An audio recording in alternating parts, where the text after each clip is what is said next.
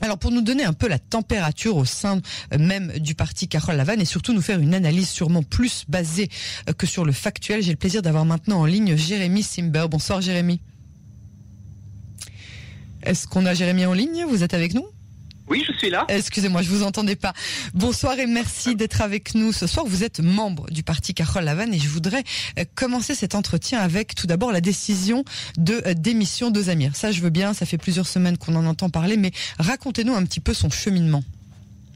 Bah voilà, je crois que déjà vous l'avez bien expliqué. Je pense que Asaf Zamir lui-même euh, l'a très bien expliqué, que ce soit dans, sur les réseaux sociaux ou, ou à la télévision.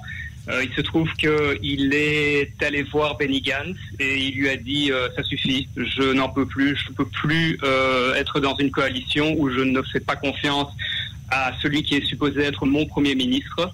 Et donc, il a décidé de quitter son poste de ministre, tout en restant, bien sûr, membre de Carole Lavanne, pour évidemment toujours supporter le projet de Benny Gantz. Mais donc, voilà, un ras-le-bol comme euh, beaucoup d'autres Israéliens euh, qui, tout, simplement ne font pas ou ne font plus confiance à, Benjamin Netanyahu. Euh, voilà, c'est un petit peu l'histoire et vous, vous, comprenez sa décision? Vous vous dites pas comme comme beaucoup de voix on va dire émane un peu autour de cette de cette décision que c'est un petit peu euh, le début de la fin, que, que ça risque de d'amener euh, Israël vers euh, des choses pas positives.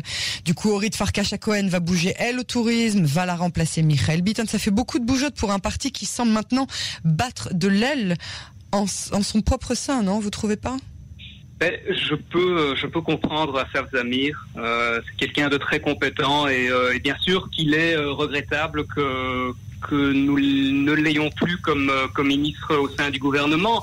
Mais encore une fois, je le comprends, comme je peux comprendre beaucoup d'Israéliens qui, euh, qui ont perdu cette confiance que, que nous avions donnée à, à Netanyahou et qui, euh, qui, qui, ne se trouve plus, tout simplement.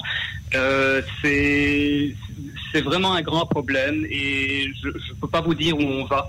J'espère qu'on arrivera quand même à sauver cette coalition parce que Israël n'a vraiment pas besoin d'élections maintenant et on, a une énorme crise, une énorme crise qu'on veut vraiment, vraiment ensemble résoudre. Mais évidemment, il faut être deux pour résoudre ce problème. Et là, actuellement, ça n'est tout simplement, euh, bah, ça n'est pas faisable.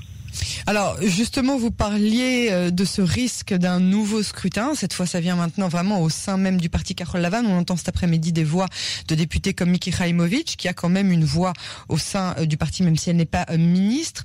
bon, le parti Carole Lavanne est tout de même entré dans ce gouvernement, dans ce mariage forcé qui finalement ne marche toujours pas. Alors va-t-il maintenant quitter la coalition au paroxysme de cette même crise sanitaire et économique? En fonction de laquelle il est rentré dans euh, ce gouvernement ben, oui, euh, un mariage forcé. En effet, on n'est pas rentré dans cette coalition euh, par amour pour le Likoud. Mais c'était pas de gaieté de cœur. Mais alors, si c'est maintenant que tout va exploser, est-ce que ça valait vraiment le coup de vivre tout ça?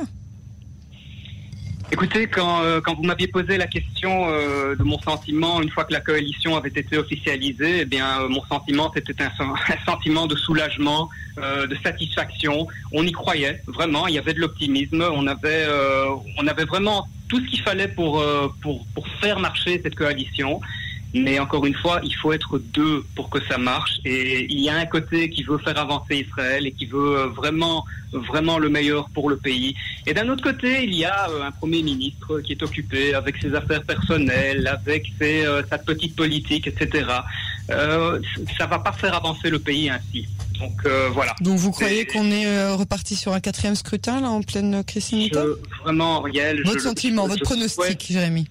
Je souhaite qu'on puisse continuer quand même cette coalition, mais euh, vous avez sans doute entendu euh, Gabi Ashkenazi, euh, comme, comme tous, à la télé l'autre soir, où il disait que voilà, il ne pouvait pas assurer que la rotation aurait lieu. Eh bien, si vous me posez la question, moi je vous dis que je ne suis pas du tout sûr que la rotation aura lieu. C'est un sentiment qui est partagé par pas mal d'experts, effectivement voilà, je, encore une fois, j'espère, j'espère qu'on pourra s'en sortir et que quelque part, euh, le Premier ministre se rendra compte que le pays a besoin d'unité et que l'unité, eh bien, c'est plusieurs partis qui se rassemblent et qui prennent des décisions en commun et qui arrêtent de euh, penser à euh, les affaires personnelles, à euh, cette petite politique, etc., à, nous accuser constamment de, vouloir briser la coalition alors que nous faisons tout pour faire avancer le pays et pour continuer cette coalition. Donc si vous me posez la question, oui, il y a des chances que euh, à un certain moment, on devra prendre une décision qu'on n'a pas envie de prendre, mais, j'espère qu'on qu pourra éviter cela. Jérémy Simber, membre du parti Carole Lavanne, merci beaucoup pour votre analyse et pour votre décryptage. On vous dit à très bientôt pour la suite. On attend, on va voir, on va voir ce qui se passe. Merci, à bientôt. À bientôt, au revoir.